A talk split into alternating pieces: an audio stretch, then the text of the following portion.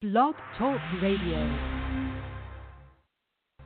This is the Body of Christ Church, and you are listening to our program, Kings and Priests, where we teach repentance to the twelve tribes scattered abroad. In these last days, darkness has covered the earth, and gross darkness covers the people.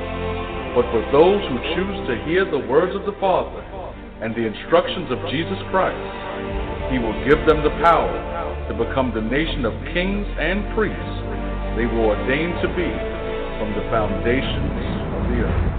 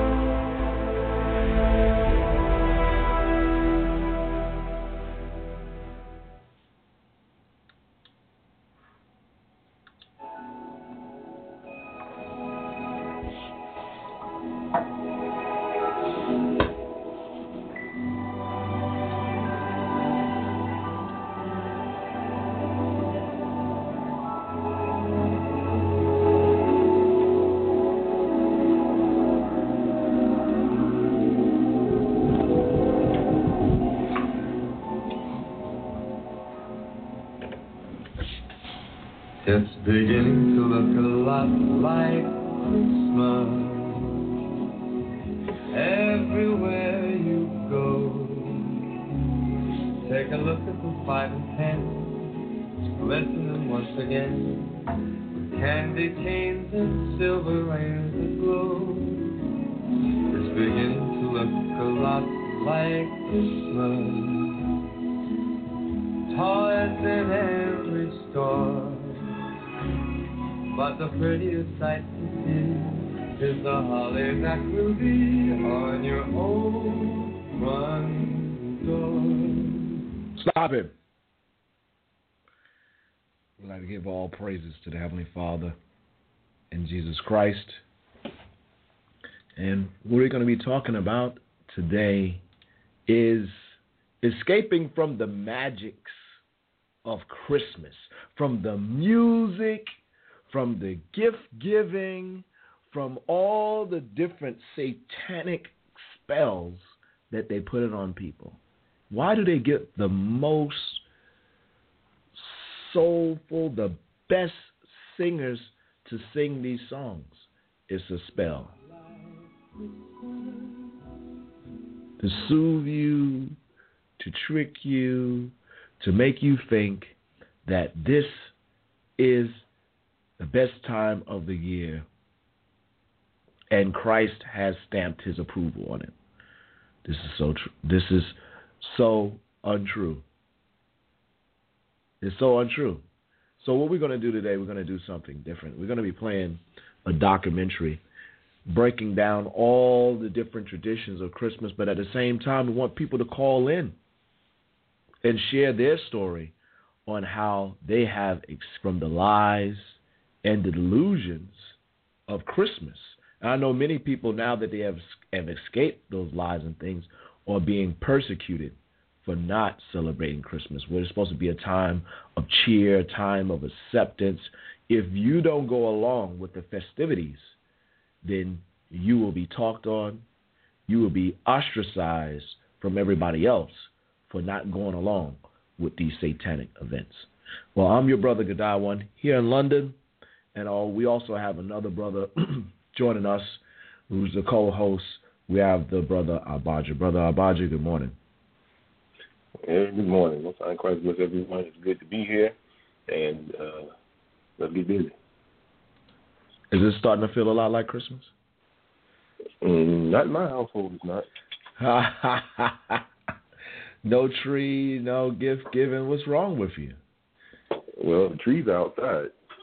And uh, as far as the uh, gift giving, well, you can do that any time of the year. well, well, what's wrong with you? What is wrong with you? Why don't you? Why don't you engage in the festivities like everybody else? Well, I, I would be remiss to say that I have, if I said I, I if I didn't ever engage and enjoy the festivities, because that's how I grew up. You know, that's the things that your parents taught you. They did the best they could with the understanding they had, and that's really where you know, a lot of us have to leave it. But the thing is, is that uh, when when we grow up, the moral compass that our parents gave us, you know, some of us, maybe most of us, can say that, you know what, it was somewhat biblically based, you know, as far as, you know, how you treat people, how you deal with people, things of that nature. But mm-hmm. when you start growing up and actually reading the book that we all say that we're supposed to adhere to, and you start looking at how things are not lining up, it's like, okay, this Bible that we all say that we follow, you know, it's saying one thing, but in church, where we're supposed to be so-called, call ourselves worshiping God and following the example of Jesus Christ, those examples are night and day in some cases, you know. Mm-hmm. So now it begins to get to a point like, okay, if I'm really serious about this, this is what the Bible says about this particular situation. Why are we not doing it? Well, you know, you can't interpret it literally. Like, what is, what is there to interpret? You, you follow what I'm saying? What is there to interpret with thou shalt have no other gods before me? And you can look even from, let's, let's even take the so-called religious spin off of it, okay, because we don't even deal with religion. We deal with the scriptures. Let's take the religious so-called connotation off of it and even look at it from a so-called historic point of view or a secular view and where all of these things come from and how the Bible views those things. You see what I'm saying? So right. it, it, doesn't, it doesn't take a rocket scientist to figure out, you know what, hey, this thing was not truly something that was ordained by, by God that was actually introduced into the so-called Christian church at such and such a time under the rulership of such and such individual, and this is where it actually comes from. And this is why these customs are now so-called Christian customs, because it was a, uh, uh, you know, I'm, I'm oversimplifying it, but you see where I'm going with it. So, right. you know, it's one of those things, it's like, listen, at the end of the day, either we're going to follow what the Most High says in his word through the example of Jesus Christ, or we are not. And it's, and I really hate to paint it that black and white, because we have to be very careful when, when we say stuff like that, because everyone, as far as their so-called spiritual growth and their understanding of the Bible, those that are truly seeking the Lord, they're going to be found. He's going to reveal his word to them, and they're going to follow the Lamb whithersoever he goeth. So that's really all I had to say about it. La, la, la, la, la. There's one thing you said that was uh, very interesting to me.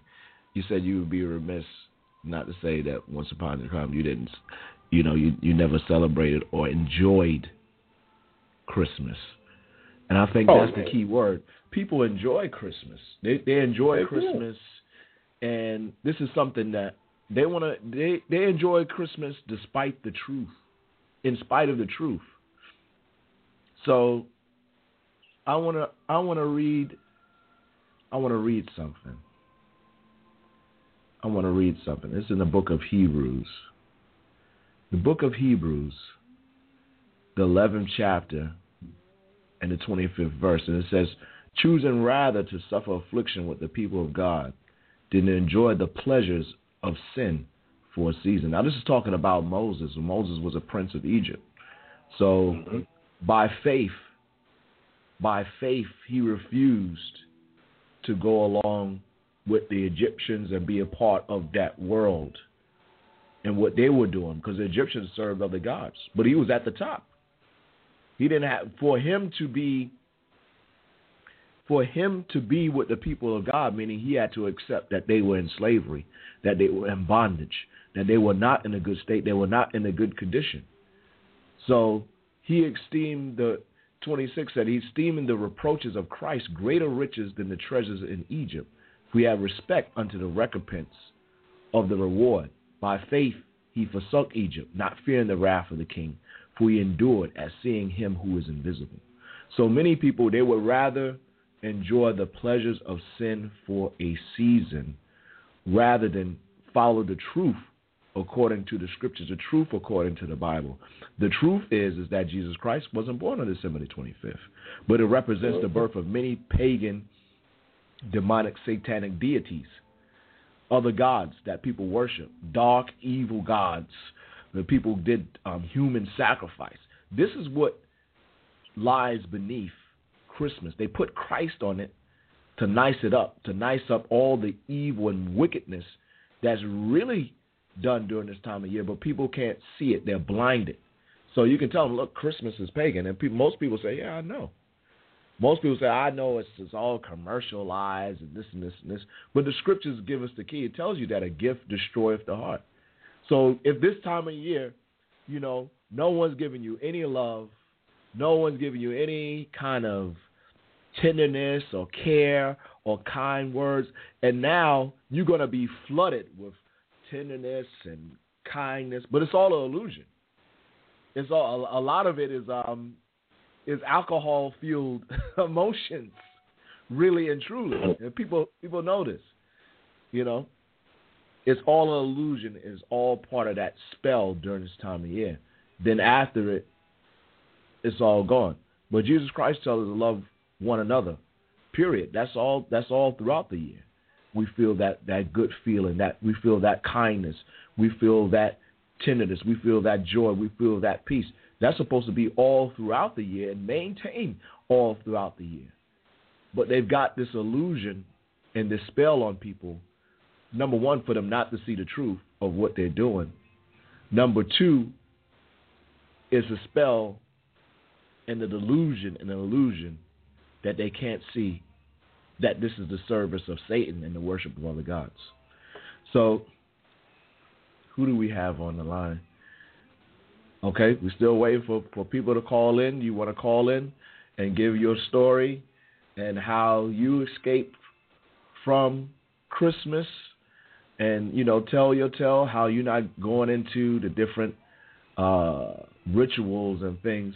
But until then, I'm going to play a little of this clip that we have explaining the origins of Christmas, because most people, they have not a clue what Christmas is all about. They think it's about the birth of Jesus Christ. I can remember um, two guys coming to my house and they singing carols and they singing for money. Two mm-hmm. young guys, they're like they singing, ah, da da da. Open the door, they sing, da da da da. They did their little song, whatever. You know, you know, you give us a donation or something, you know. And I said, um, do you know that? Um, Jesus Christ wasn't born on December the twenty-fifth. And they looked at Lorna and were like, this so-and-so is crazy. so I, I, I'm not, I'm not going to give you any money, but I gave them a flyer, you know, going into the origin of Christmas. And they, they left like someone had just shook up their brain. Because most people, they have not that knowledge. Most people, they ain't seeking that kind of knowledge. What are they seeking? They're seeking for a big butt. They know people, uh, women are going to be more loose. Women know men are going to be more loose with their wallets and pockets. This is that time of year where people are more open to perverse things. Okay, most people say, well, it's just a time to get together with family. But let's see.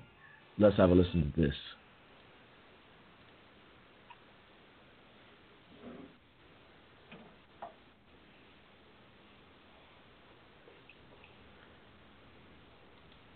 Commercialism. It, it has been called the Day of Days. It is a time of magic, pageantry, warmth, generosity, and love. For many of us, our fondest childhood memories revolve around the traditions of Christmas. It is a time that many around the world celebrate as the birth of Jesus Christ, the Savior and Messiah of mankind. In recent years, however, the spiritual holiday has become a time of mass marketing and crap. See, I said I was going to stop it there. And uh-huh. Number one question. Why you say, mm-hmm? No, no, go ahead. Because Jesus Christ is not the Savior of mankind. And let's get that. Let's go to the book of Acts. Let's let's shake up people's heads a little bit more mm. than just beyond Christmas. Let's go to the book of Acts five twenty-nine. Because I know there's a lot of people, a lot of people that, you know, they're against Christmas. And they're using the Bible.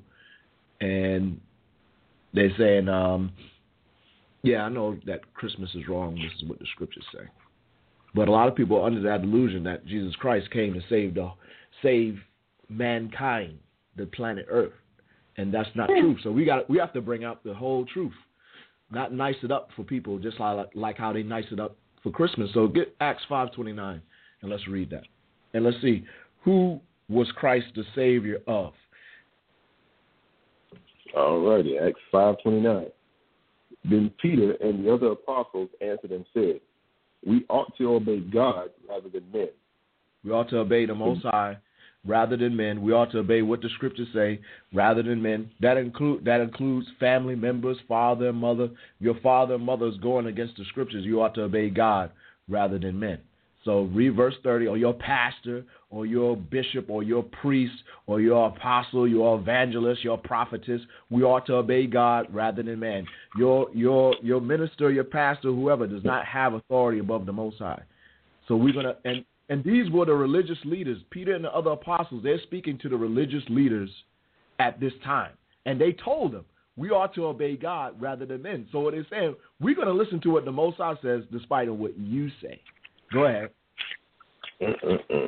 Verse thirty. The God of our fathers raised up Jesus, whom ye slew and hanged on a tree. Go ahead. Him hath God exalted with his right hand to be a prince and a savior. So the Most High, the Heavenly Father, raised up Jesus Christ to be a prince and a savior. Read on. For to give repentance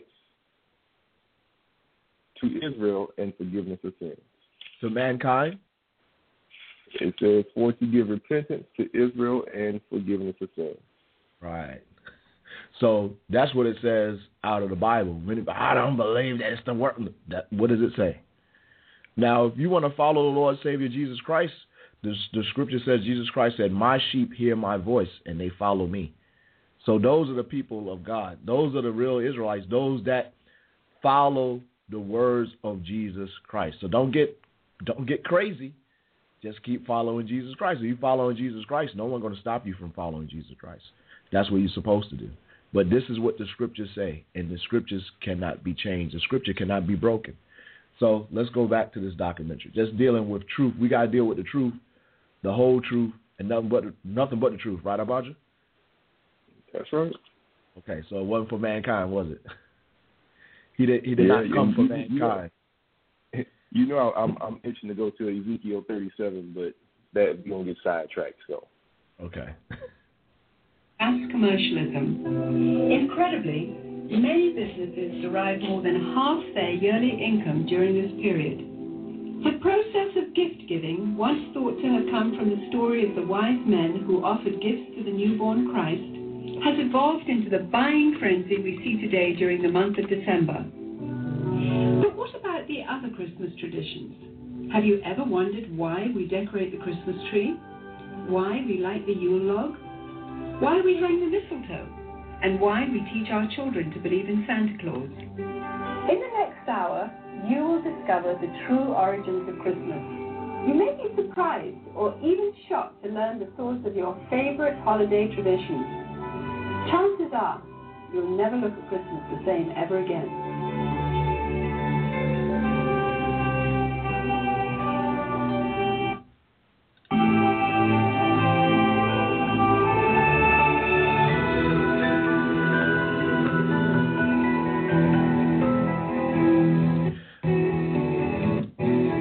There's one thing that she said about the, the gift, and I want to read a scripture.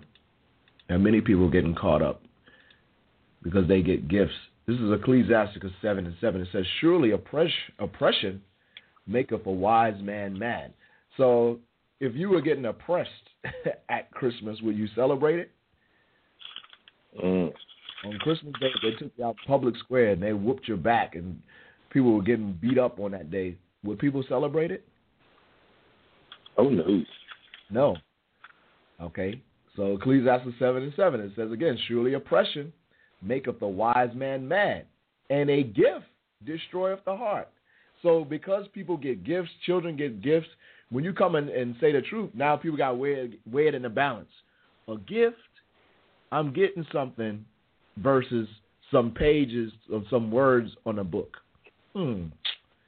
Give me that gift. That's what it's destroying your, your your heart, your mind to examine and look at the truth.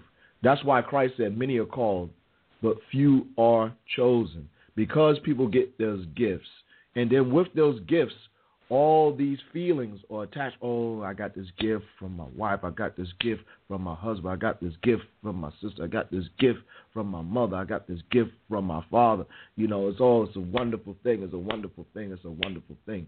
Now, when you bring in the truth, they don't want to hear that. They're like, I'm going to get this gift, and the gift represents love, and the gift represents charity, and the gift, well, it's based upon a satanic holiday. Well, it doesn't matter. That doesn't matter. What matters is is that I got this from a loved one and they gave it to me. It doesn't have, it has everything to do with that. So a gift destroyeth the heart. That's why the straight way they start the children into these these celebrations. And I want people to think about something. They don't deal, especially in the United States, they don't deal with the scriptures in the United States. Why do they deal with Christmas? I thought this was supposed to be, I thought there was supposed to be a separation of church and state. So what about Christmas? What about Easter? What about Halloween? They're indoctrinating your children into satanic practices. Soon is not the veil is going to be uncovered, where it's just going to be you have to accept Satan. That's what it's going to be. They put down the Bible as much as possible. Anything that's dealing with the scriptures, they put it down in society, in even even even in the church. Where the Bible is supposed to be paramount, they're putting it down. Because you have many churches, many pastors, many bishops, they're going to be promoting Christmas and the lies of Christmas when they're supposed to be men of God or women of God and promoting the, the truth of Jesus Christ. That gift destroyeth the heart. You want to say anything about it before I start playing? Play, play on. All right. And we wait. We waiting for people to call in. Um, Abadjah, give them a call-in number. Guess call in. All right. That number is six four six, seven one six, seven seven four nine. And we want people to call in. We want you to give your testimony and how you escape from the different evils, the magics of Christmas. And I say magics because it's really a lot of black magic and delusions and lies that's going on, really to trick people into celebrating this day. But who's really behind it is Satan. And most people don't see that. Most people don't. If you told people that, you know, they would think you you out of your mind. And I see we got a caller um, from four oh four. Let's take that caller, uh, Abadjah. Okay. Hey, Godawan, before you take the caller, also, I'd like to remind our listeners that um, there is a, uh, should be a, a little Skype button on uh, and like near the synopsis window where they could Skype in also if they're not in the U S. Absolutely. So, so let's take this yeah. call. Go right ahead. I got you. Hello. Hey, it's Lorna. Hey, Most High Christ bless everyone. Can you hear me? Most High Christ bless. Loud and clear. Yeah, give it all praise to the Heavenly Father. I'm glad to be here. Uh, you know, this Christmas thing in this world is, is, is it's like crime.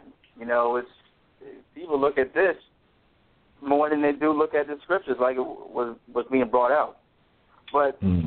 the fact is, we have the scriptures, and that the scriptures will give you all clarity, all understanding, and in anything that you wanted to answer on, even if you believe, still believe that this, this Christmas thing is real, just just open up the Bible and, and see what the Lord says, step by step. See, see, even if you're you're spiritual, and and want to believe the the worldly Christ side of it, Christian side of it, which is not don't have anything to do with Christ.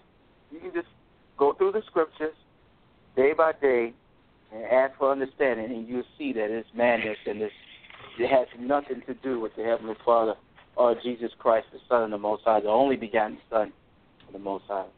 And and, and for me, it's, it's a it's a clear thing, and, and and I'm glad that you know I no longer celebrate this stuff, you know, and, and thank giving our praise to the Heavenly Father for, for giving us the understanding. If we um, accept His word and be fearful of His word and humble to His Son Christ, the real Christ, the Christ of the Bible, be humble to His real Son, Jesus Christ of the Bible. So, so what we like to know and address is that, okay, how did you come out of this, or how did you come to the realization that Christmas wasn't about Christ, and how, what process did you go through to stop celebrating this day?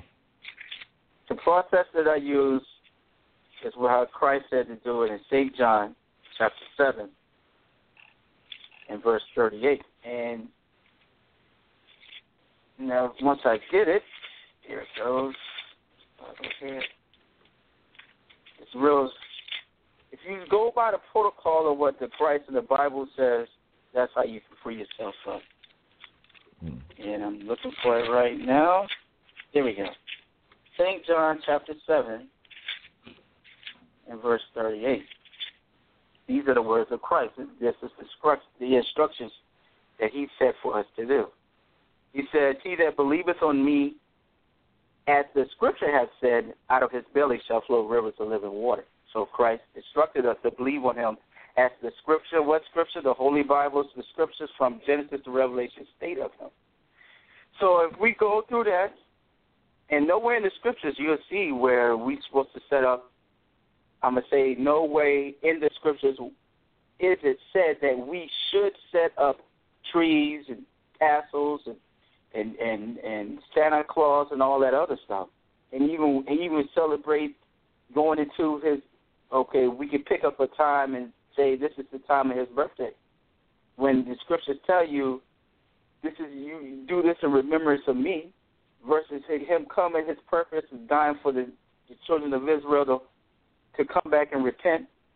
You know, those things, all of the things that's in there for us to do is in the scriptures, and how you escape it is to stick by His guidelines. Just one more scripture, Saint John five and thirty-nine. Search the scriptures, for in them you think you have eternal life, and they are which And they are they which testify of me. And nowhere in there you testify of, again, um, December twenty-fifth, year to year, year to year, December twenty-fifth, okay? And this is set up by Christ. Nowhere in the scriptures you see that. Anything that's set up by the Heavenly Father, He tells you that whatever month, or whatever day of the month, whatever day of the month, or whatever day of the, uh, the, the seventh month, first day of the seventh month, the tenth day of the seventh month, you know, so on and so on, how He sets up His high holy days. And in mm-hmm. these scriptures here, when you look at Acts and, the Acts of Paul, Peter, and the rest of them, you never see where they took a break from teaching repentance to go celebrate great Christmas. So, you know. And that's uh, one thing I want to um, I want to ask you, um, Yawanathan, what was your first your first not celebrating Christmas like? The first time you didn't, that's that's what I'm looking for. Was the first uh, time you didn't celebrate Christmas, what was it like? What was your family like? You know, what did you do? That's what I want to know, because th- this this is um, geared towards, because I know a lot of people, it's going to be their first Christmas where they don't celebrate it. So we need to be able to share our testimonies to strengthen people, let people know that there's there's no temptation that's not common to man. We've all gone through those things, so we can strengthen people that's coming out of this demonic, satanic holiday. Right. Okay. Well, the first Christmas was pretty, it was, from my perspective, it was, as a man wanting to do what's right, it was easy, but then when you go through the actual steps, it was pretty hard. And why do I say it was pretty hard is because you had influences of people that you lived, grew up with, taught you um, your A B Cs and everything in between, um, influence you and, and looking at you as if you're doing something wrong. Okay, but again, the scriptures told you that it was right, but you still had to go through that as a man. And Christ told us it would be like that. And again, it was hard, but it was the right thing to do. So how hard can the right thing be to do? And if I can get a scripture, I'm going to get in there what Christ said. It's in, I'm in Mark, mm-hmm. and I go to the seventh chapter.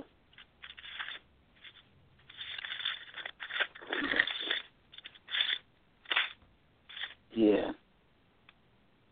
Yes. Here it is. It's Mark seven and thirty-four. And he called the people unto him with his, with his disciples also. He said unto them, whosoever will come after me.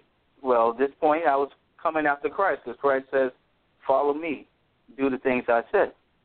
He says, whosoever will come after me, let him deny himself and take up his cross and follow me.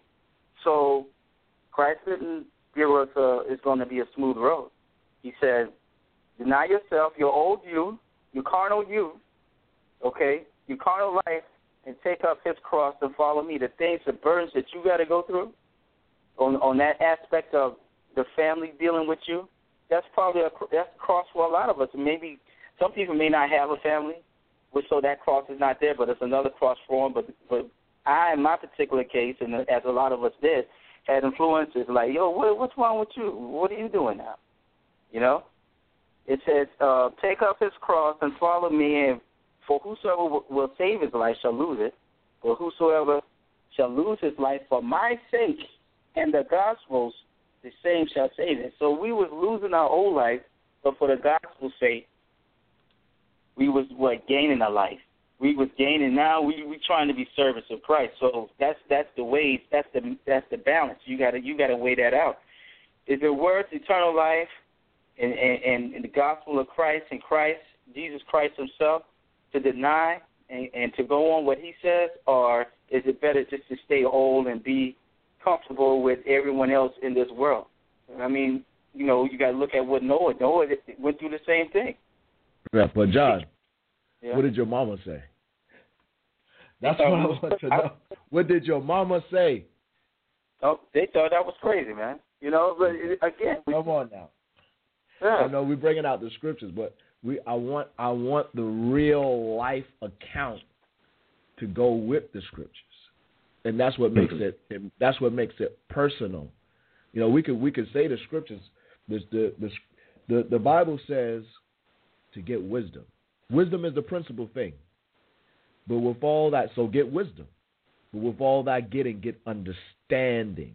So that's what this, these real life stories give. It's like, okay, I understand because I've gone through the fire. I've gone through the deep water. And through the Holy Spirit and the Spirit of Jesus Christ, I was able to come out the other end. So that's what you're saying. What do your mama think? They thought I was crazy. Okay? Yeah. So that's what, that's what I'm asking. What did you go through? Because that's the thing that people are going through. I mean, we did a show, and one guy called up. He was in South America, and he's like, I know Christmas is wrong. He's like, this almost destroyed my marriage. This almost, you know, destroyed me from being with my family, because I was telling them, I was telling them this is not the truth. And they like, same thing. They thought I was crazy. He's like, my wife almost let, left me. So he was acknowledging like, yeah, this is the truth, but he was going through some serious battles. Now I want to read this scripture. This is um, First Peter four, verse one. It says, for, much, for as much then as Christ has suffered for us in the flesh, arm yourselves likewise with the same mind, for that he, for that have suffered in the flesh have ceased from sin. So we to celebrate Christmas is a sin. Okay, it's the worship of other gods, it's idolatry, it, it's satanic, it's so many things that's involved in it, from the Christmas tree, from Santa Claus. All those things are going into either idolatry or is going into the worship of other gods, which we know is against the commandments of the Heavenly Father, which Jesus Christ did not do away with. That he no longer should live the rest of his time in the flesh to the lust of men, but to the will of God. So if you're celebrating Christmas, that's the lust of men. Why, why did they lust after this thing? Because this was a time of revelry, time of parties, times of drunkenness, times of orgies, times of debauchery. That's what, that's what they say, debauchery. You know, anything goes. Anything goes. Okay, crime, you could you could get away with just about anything. Have a drink, you know, loose women. It was even even like uh, the Saturnalia, where they said they would have these great orgies, and even they would let the children get involved. The mistletoe, all this thing is satanic. So we're not supposed to live the rest of our time to the to the flesh, to the lust of men, but towards the will of God. Now, there is a winter festival, but it doesn't include any drunkenness. There is a winter festival where we give gifts and we celebrate, but it's to celebrate the Most High in Jesus Christ. And that's the Feast of the Dedication, where they rededicated the temple to the Heavenly Father after the Greeks came in there, destroyed it, and uh, did sacrifices of swine's flesh to their other gods. Verse three, for the time past, time past of your life may suffice us to have wrought the will of the Gentiles, and Gentiles mean other nations, when we walked in lasciviousness, lust, excess of wine, revelings, banquetings, and abominable idolatry. That's what Christmas is all about. It's about lasciviousness, uncontrollable sexual desires. It's about lust. Let me get that woman under the mistletoe so I can kiss her. I've been wanting to kiss her behind all year. She can't resist. She can't resist the mistletoe. And what it is, it's a spell. It's a, it's witchcraft. That's what the mistletoe is. People, oh, it's just fun. Let me get that kiss, girl.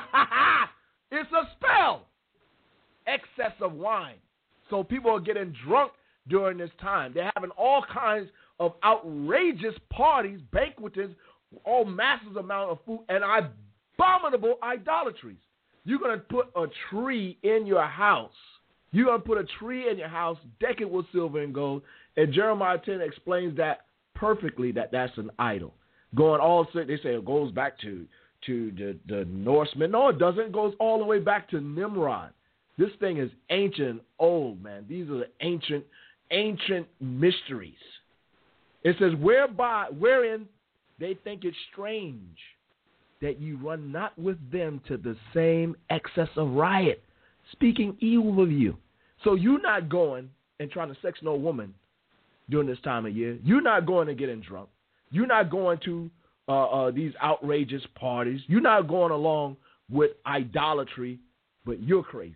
See, this is the, this is what you were saying. This is why the scriptures is on point, because it's telling you people are going to think that you're evil. People are going to think there's something strange about you because you're not going out having sex with loose women during this time. You're not going out getting drunk. Isn't that supposed to be an admirable quality? But not during this time of the year. Not th- if you don't get drunk, there's something wrong with you. If you don't go to the Christmas party, there's something wrong. Why? That's what people say. Why you don't celebrate the Christmas? Why? Why? Why? Why? Why? What's your problem? And when you open up their mouth, boy, I hope you got your shield and sword ready, because you're going to be in for a fight. Just saying, no, I don't celebrate it. I, I, I see how people react to it. I like, uh, no, I don't celebrate it. Or I celebrate Hanukkah, the Feast of Dedication. And you could just see their face. It's like, oh, no, he didn't say that. No, he didn't. I was just like, wait, do you want to hear more? I, I'm ready. I'm ready to give them more if they, they if they ask for it. But if they say nothing else, I don't say nothing else. I just look at them. Like, okay. And some people are like, okay, why? And I'm like, ah! And some people are like, la, la, la, la, la. I've actually had some people say, la, la, la, la, la, la, la, la. I don't want to hear it anymore. I don't want to hear la, la, la, la, la. I've actually had people say that. I've actually had people say, look, ignorance is bliss. Don't tell me the truth. Mm-hmm. Because once you hear the truth, you're accountable for it. Once you hear the truth, you know, okay, this is what the Bible says, and I'm making a conscious decision to go against it. Hey, good done. Yeah. Not the truth. What'd you say? Don't, don't tell me that not the truth. T R U T H. No, don't tell me the truth. T R U F. I don't, I don't want. Don't tell me the truth. I don't want right, to see we, it. We, we got some more people lined up. We got some more people lined up. Let's uh let's let uh uh Kadar in.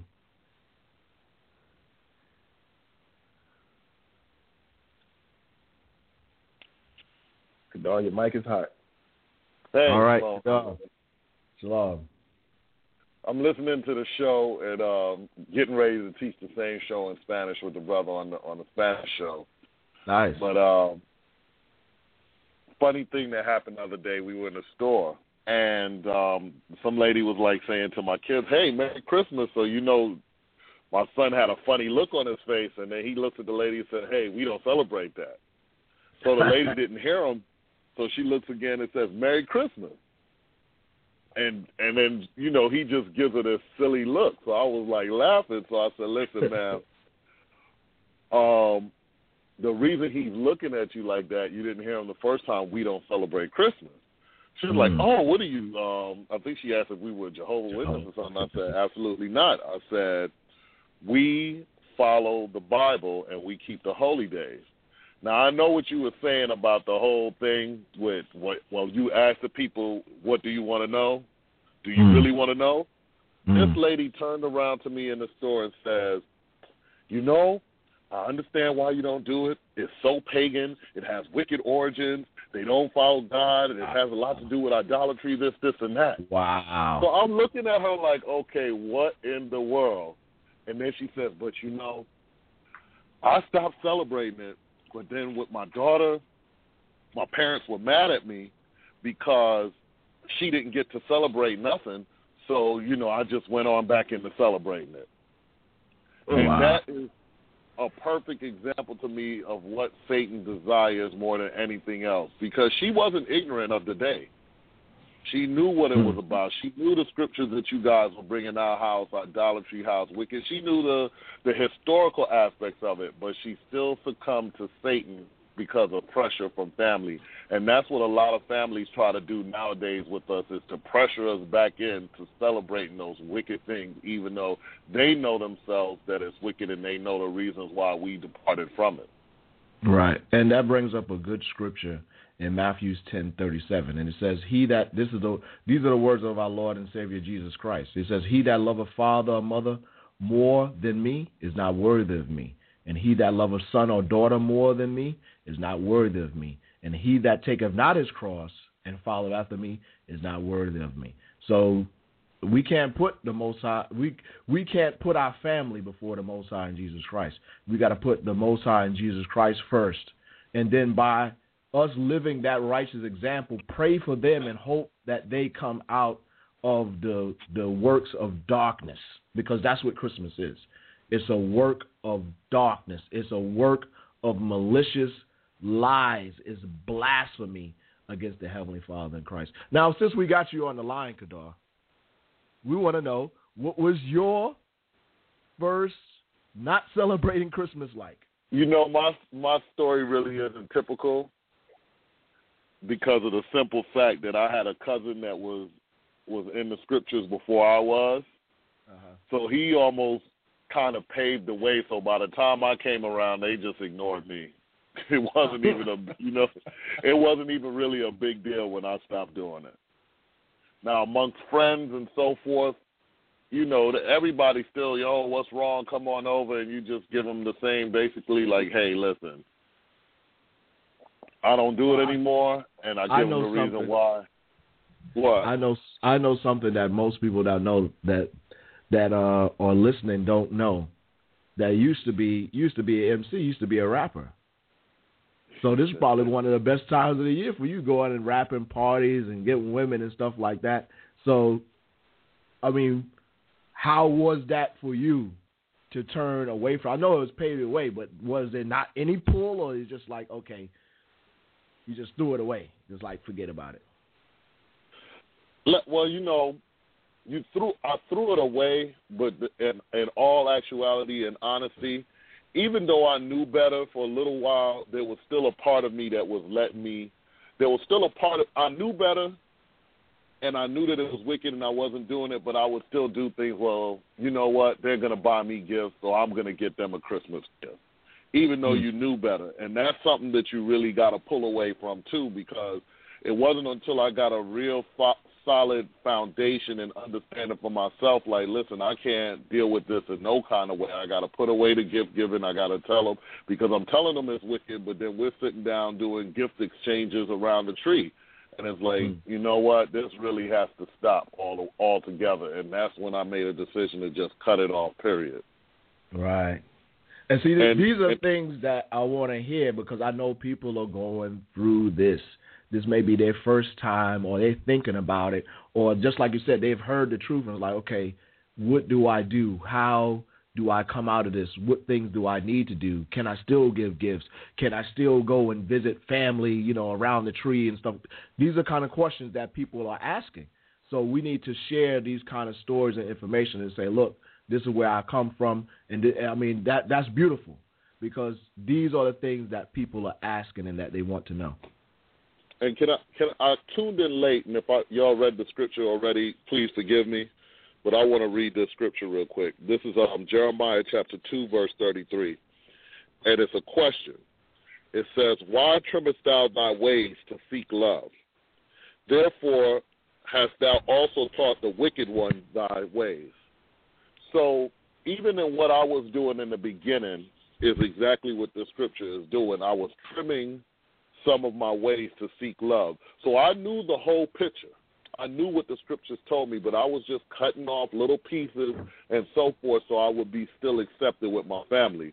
The scriptures are asking the question, why are you doing that to seek love? And then it gives you an answer, which is, therefore thou hast taught the wicked one thy ways. So through us doing little actions like that, we're teaching people to be hypocritical, and we're teaching people wickedness. So, you know, that's something that I had to repent from, but I hope that us doing this show before this see, well, before the actual day comes, people can see that example and learn from it so that they don't make the same errors and commit the same sins that I did initially. Absolutely, absolutely. All right, let's let um, let's let the brother Cliff get in. He's been waiting. All right, so listen, guys, if I'm gone, um, I'll continue to listen in. Okay. Sure. All right. Sure.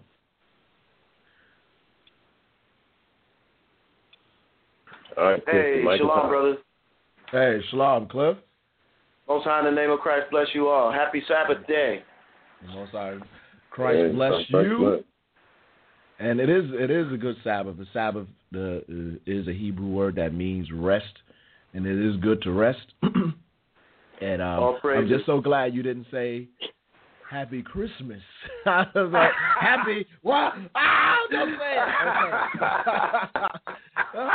it. Oh, oh, no, Mister Cliff. You know I know better than that, brother. plus, plus, I of the Lord, brother, when I found out the truth by keeping the scriptures and the commandments as they are written, that stuff don't even come into my thoughts anymore. You know what I mean? Well, I, you know, what we're asking people is to call in and share their story. And I know that, you know, you have family that is really not dealing with the truth of Christ. You have children that's really not dealing with the truth of Christ. So how is that experience for you during this time of year, and how do you deal with it? Well, the beautiful thing about me was, um, you know, I learned, I went through this thing, you know, I'm I'm one of those older fellas. So I went through that pro-black radical thing back in the eighties. And, um, you know, I started looking at the the so-called Nation of Islam. And, uh, you know, they had some things that really appealed to my senses. And one of those things was, was keeping Christmas. Not keeping Christmas, but they, they was keeping uh, Hanukkah, right? Mm-hmm. So I was like, man, something's really, something's different about this. And I just couldn't bring myself. That's one of the big reasons why I, I got out of that organization, was because mm-hmm. every time I they did something, it was against Christ. And my foundation growing up was in the Baptist Church, Christ. And so mm-hmm. I stopped celebrating it, but every now and then, you know, I'd buy a gift here or buy a gift there. If I was dating someone, I would, you know, buy them something here because I wanted to, and I quote, please them. So hmm. I ended up getting married, having children, and that first Christmas I told, you know, my wife then, like, yo, you know, I don't really celebrate Christmas, but I want my kid to have some toys, my firstborn. That dude was a, a year and a half old, didn't know a thing about Christmas, didn't know anything about it. So as time passed, I was like, man, this is stupid. And so I stopped buying stuff and all of that stuff because I didn't understand, because I understood there's something not right. I went off the guise that it was commercialized and that Jesus was the reason for the season. That's what I was taught. And, man, when I came into this, the understanding of the scriptures as it's written now, I taught my children. I taught my children very early that, you know, the scriptures tell us that we are not supposed to celebrate Christmas.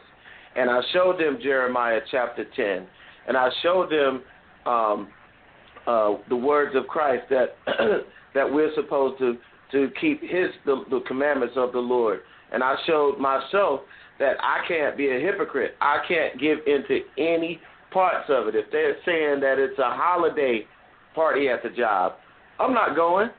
Bro, I'm divorced now, and mm-hmm. I've met some pretty nice people that I was interested in getting to know a little better. But you know what stopped? One that I was really interested in, and to the point of tears, this person was hurt. When I went through the scriptures with her, and showed her how what the scriptures say about pagan holidays and especially Christmas, she said, well, I'm sorry, we can't be together because what am I going to do if you're not celebrating Christmas and I'm with my family? I said, well, the scriptures tell you what a husband and a wife are supposed to be, equally yoked and on the same accord in Christ, and I'd rather obey God than man. So she's mm-hmm. no longer around, and I feel like I have a clear conscience. As far as family and all of that stuff, you know, the first couple of years they asked me, yo, what's wrong with you? You could just come up here and eat. You can come and visit the hometown and eat. Everybody's home. It's a time for gathering. It ain't celebrating Christmas if you just getting together. And I said, why are you getting together? We can get together now. It's a month before Christmas. We can get together a month after Christmas. What's the difference? Why does it have to be then? I don't want any parts to do with it. And so finally, you know, after about four, four or five years, they just stopped asking. Like, well, I guess four five years. Four or five years. Are you serious? Wow. Four or five years, bro. Yep.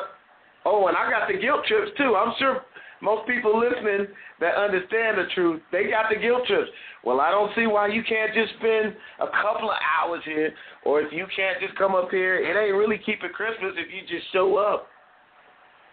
You don't really love us, please. Wow. So, nah, not giving in to that foolishness. But I want to read the scripture that you said. This is uh, Second Corinthians six and fourteen. It says, be ye not unequally yoked together with unbelievers. For what fellowship have righteousness with unrighteousness? And what communion have light with darkness? Because that's what Christmas is about. It's about darkness. There's a whole lot of lights that people put up. But all that is an illusion. It's a part of the magic spell that Satan is casting on people, the illusions to make them think that this is about light when it's really about darkness, to make them think that it's about Jesus Christ when it's really about paganism, idolatry, um, all kinds of perverse sex acts, drunkenness. It has nothing to do with Christ. And what concord have, what concord have Christ with Baal? Or what part have he that believeth with the infidel? And what agreement have the temple of God with idols? For ye are the temple of the living God.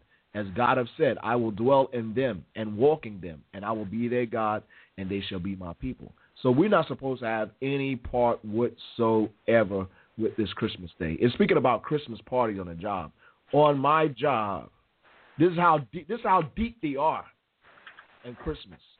The job have this this lavish Christmas party. And the Christmas party is not just a building. The Christmas party, they had the Christmas party at a fairground. At a fairground where they have rides and stuff like that, and just open bar as much as you can drink. My then, God. They know people are gonna be they're not people are gonna be unable to make it home, so the company paid for people to stay in a hotel if they wanted to. Yes. Yeah. My that's company how, does the same thing. So like, you ain't going? You ain't going? Free drinks? And you know that's a black man's kryptonite, free drink. That's a black man's kryptonite. Free drinks? The whole that's right. night? Free drinks. And then then if you want to get your freak or fornication on with that special someone that you've been looking at in the office all year long, they're going to put you in a hotel room and pay for you to, to do whatever. That's true. That's very true.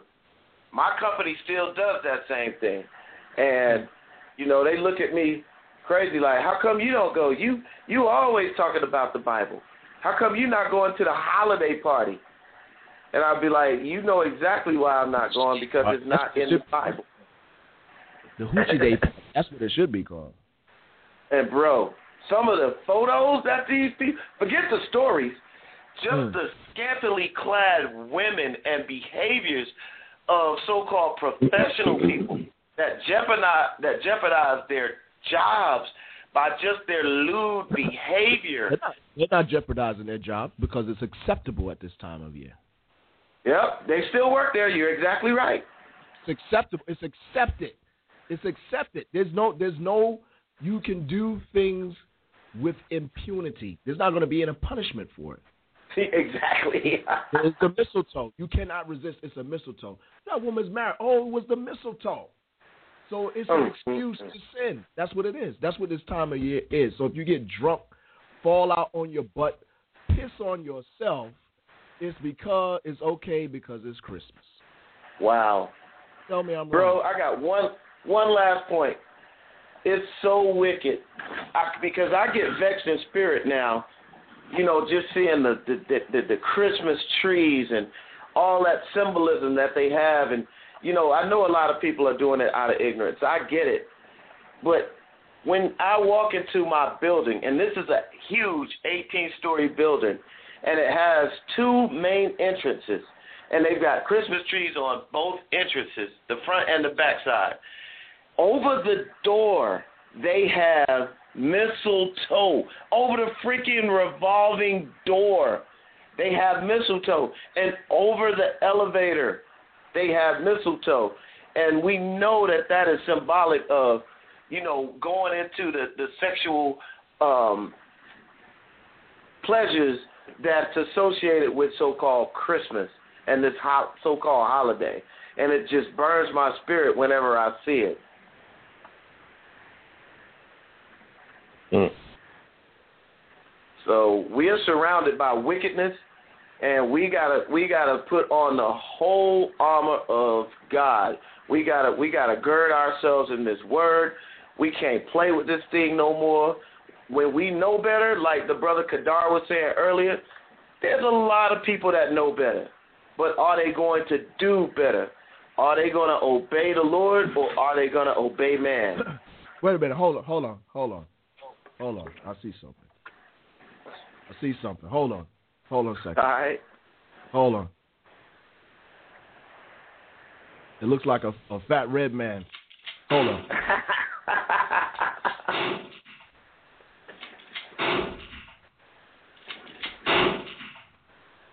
What All the right. heck?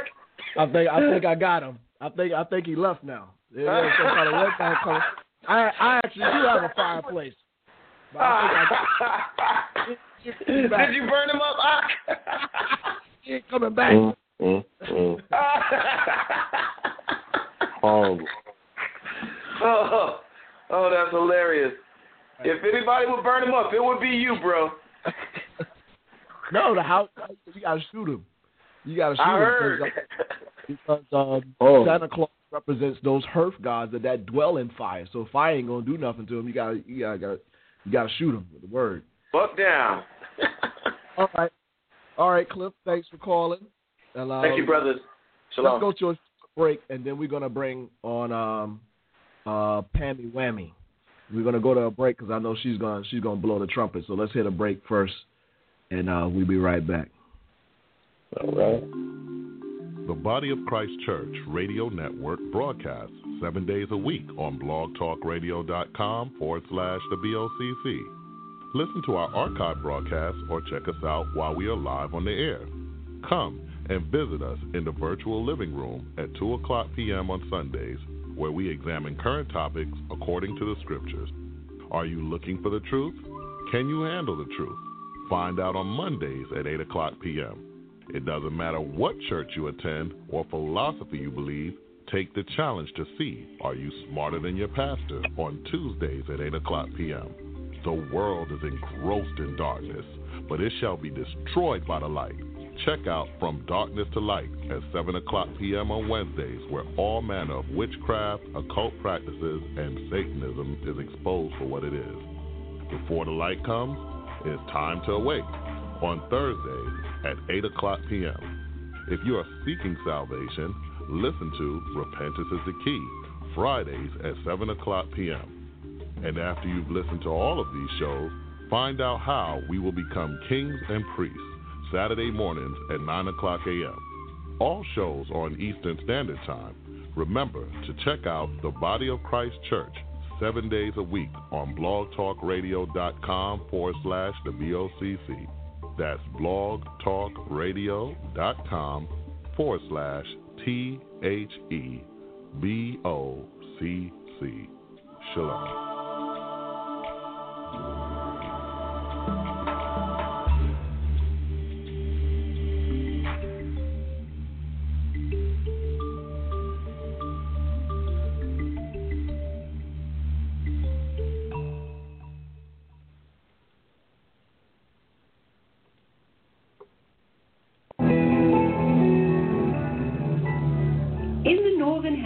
During late December, the days are at their shortest length and the nights are at their longest. To those of the pagan world, this has always been the greatest time of the year to celebrate and practice the works of darkness. The pagan calendar identifies this period as the winter solstice. It was during the pre-Christian midwinter pagan celebrations of Scandinavia's Norsemen where today's Christmas traditions began. As a means of honoring the pagan sex and fertility god Yule, a twelve-day celebration during the month of December was inaugurated. A large single log considered to be a phallic idol was lit on fire and kept burning for twelve days. Animal or human sacrifices were offered in the fire on each of those days. Wild, delirious reveling accompanied the daily sacrifices, as drunken participants defiantly strove to make contact with spirits. A thousand miles away in pre-Christian Rome, celebrants were paying homage to their own gods during the winter solstice. Witchcraft traditions hold that a number of pagan gods were given birth during this period, including Dionysus, Attis, and Baal, chief male god of fertility and licentiousness. Another pagan god from Persia, identified as Mithra, was said to have been born specifically on December twenty-fifth. Mithra was the god of the unconquerable sun, the god of the light between heaven and earth, worshipped at that time by an influential Roman cult. His birth symbolized an end to the long nights and a return to the dominance of the sun. During the month-long winter solstice celebration, courts in Rome were closed. Any and all crimes were allowed. Homosexuality, cross-dressing, and uncontrolled debauchery reigned supreme. Rome's order was turned upside down. Even children were allowed to join in the drunken orgies as part of the Juvenalia celebration. By two hundred seventy A D, okay. The Roman emperor... Okay, and they still have that, like that cross-dressing. Here in England, mm-hmm. They call it pantomime. They have like little plays or whatever, and they have people that they cross-dress. They call it like a pantomime play, and it's especially during this time of Christmas. It's the same tradition, is it, is it not? It's the same tradition. People don't understand. People don't see it. But we see, uh, we got the, the, the sister Pamela Lamb waiting online. Let on the air, bro. Let's see what she has to say. All right. Hey, brother. Most, hi, brother. Most High in Christ bless you both. Most High in Christ bless you. Shalom. Happy Sabbath. Happy um, Sabbath. My first time um, understanding, after understanding the scriptures, after going over the scriptures with one of the brothers in the church, um, I just, you know, once you know better, you do better. That is, if you really want the truth and want to live by what God wants for you. Um, my night after reading it and understanding it, I just felt convicted to get rid of anything that was related to Christmas or any other pagan holiday that I had in my home. So I loaded up the Christmas tree, took it out the garage, took out everything that I had, like Halloween stuff, especially that. Um, anything that was like pagan or I considered an idol that was related to any of the holidays. Um, I call them pagan days. And um, I just loaded up in the car as much as everything I could at that one point. I don't know where the energy came from, but and I took it all down to this homeless shelter and dumped it on their lawn. um, they, um, it was right in front of their door, and that's, you know, that's, you, you can dump things there or give things, I guess I should say, um, mm. if you wanted to give to the homeless or whatever. I didn't know. What, I should have just probably just tossed it on the um, in the trash can. It? Yeah, I should have, and I didn't know better, but I just gave it away. And after I finished unloading everything, um, I this this homeless guy came up, you know, got got up from from the sidewalk. He said, "Do you need help in anything?" I didn't know he was there the whole entire time. I was like, oh, my God, he's scared. He freaked me out. I said, no, I'm finished, and I got in my car and left. um, I just felt relieved after just cleaning my house and saying prayer, just asking God to cleanse my home, my body, my spirit, my soul of all the pagan days, and just just keep me on the right path and direction. And I told my, my family that, um, matter of fact, that same month, I don't know if it was that same day or whatever, but I told them when I did, and I said, I'm not no longer celebrating those days anymore because it's not in the scriptures, and I don't, so don't ask me to come over to help cook and, and celebrate. I said, don't, um, uh, don't even wish me Merry Christmas. Don't, you know, have to wish me Happy New Year because those aren't in the Bible. That is not according to what Christ has has for well, us. What anyway. was their reaction? What was their reaction? I mean, um. One, my older sister was basically, you know, you're in a cult, you're in a cult, and this came later on about an art, you know, maybe a month or month later. Um, she was saying I was in a cult, and we got into an argument with my three-way with my mother on the line, and because of course my cousin um, was saying that I came down and disrupted her home, and out because I didn't celebrate Christmas, and I'm like, and said something to her about it, and I'm like, I hadn't said anything to her, and I did not disrupt her home. I basically asked her, could I sleep on the floor while I visited my son, and mm. um, she just made it terrible for me, and um, started arguing with me about the scriptures, and I'm like, you know what, I don't, it's two o'clock in the morning, I'm not trying to argue with you in the scriptures about it, I just know that I'm not celebrating. And I said, not, and I told my son that we're not celebrating. I, you know, I explained to him about the scriptures.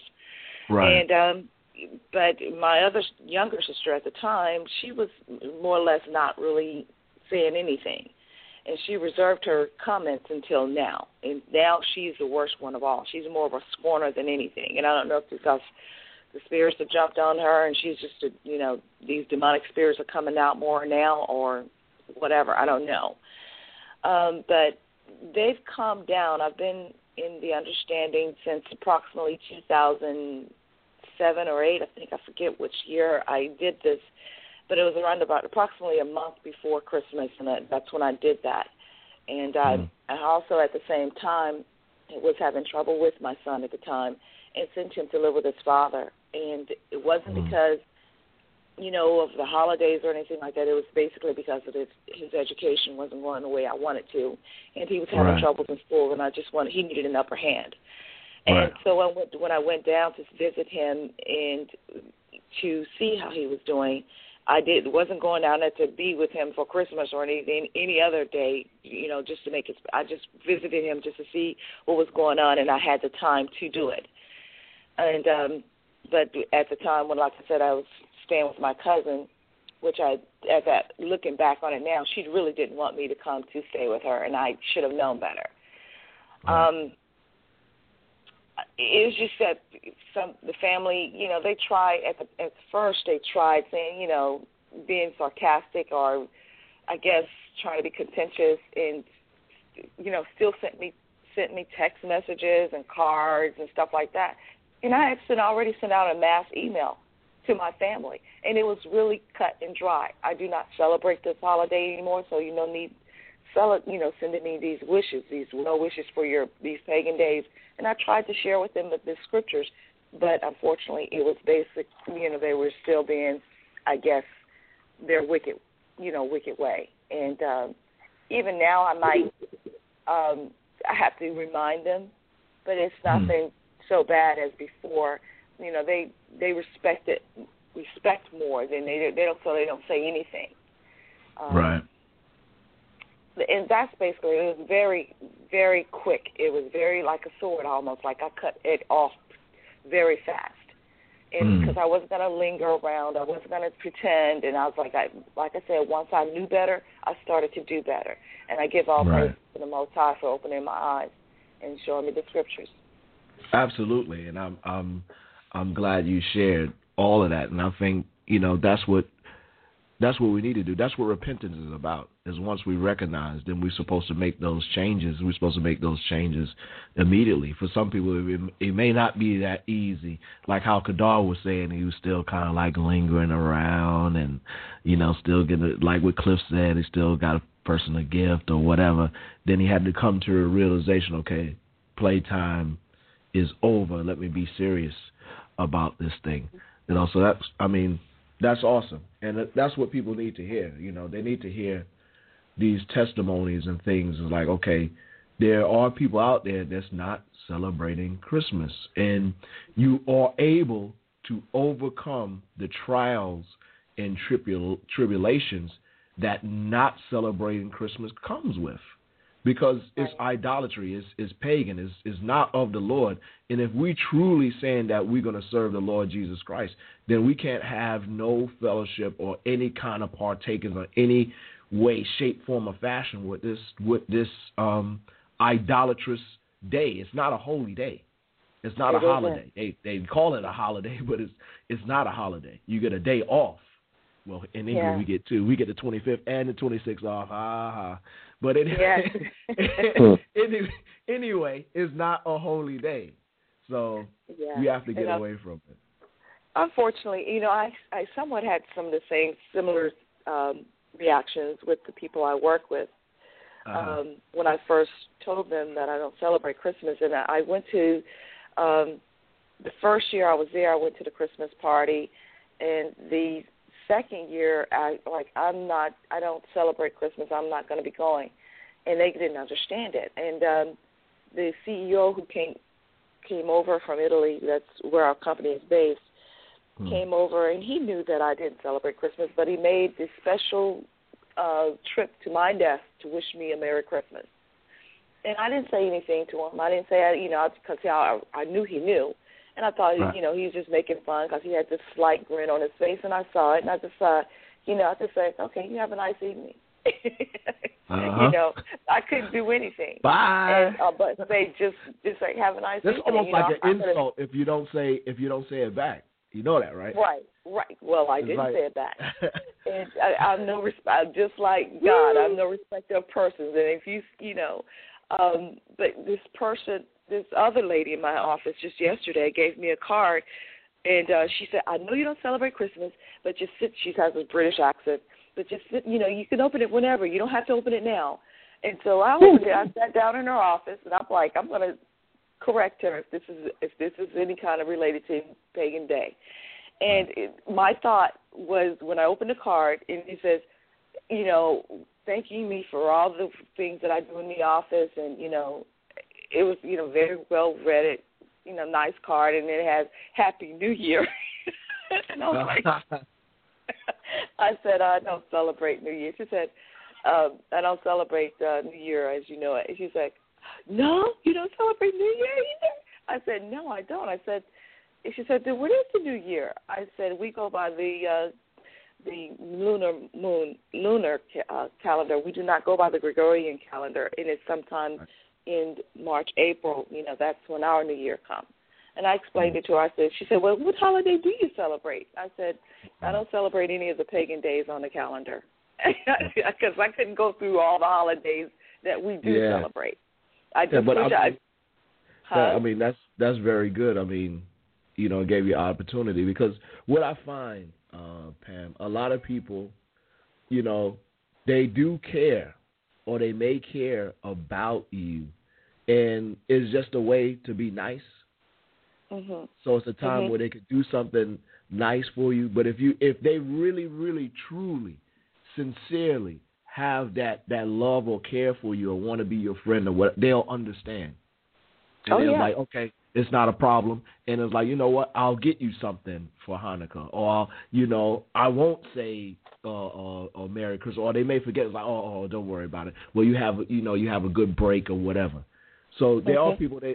that really care, they just don't understand. And that's where we can't be bad about it or we can't be mean. We have to be in that spirit of Christ where we have that gentle and that meek spirit, and then we we explain to them that they may see it as well. So go ahead, mm-hmm. finish what you were saying. Yeah, but, uh, yeah, she she had inserted a Walmart gift card in there, and, you know, the, we got all kinds of Christmas things coming into the office, you know, fruit baskets, you know, the fruit uh or nuts and chocolates and stuff like that. And, you know, um, at first I was eating the nuts, and I was like, I ain't gonna, I'm not going to be start eating this stuff, because people then are like, oh, she, she'll eat all the, she'll use the gifts and eat, you know, consume everything, but she claims she don't celebrate it. So everything that started coming in after a while, especially I knew it was part of, you know, the Christmas thank yous and uh, gifts to the office, I feel like I'm not going to participate in even eating any of it, because then they'll start looking at me like, oh, she, she'll eat some some of it, so that's okay. Still celebrates it in a way. So I stopped. I didn't I didn't even start participating in that part of it um, mm-hmm. because I didn't want them to get any kind of mixed, mixed signals or views. Right. Um, And it's unfortunate. I was like, thank goodness I had my own fruit and, and own nuts in my own in my lunch bag. So, all right, we'll thank you. Uh, we thank you for calling in, Pam, and uh, we're gonna try to get to the, the U K caller. All right. Yeah. Shalom, Most High Christ bless you. Shalom, Most High Christ bless you. So, Abadjah, can we get to this mysterious U K caller? All righty. There you go. And, and see what our story is. U K caller, who is this from the U K?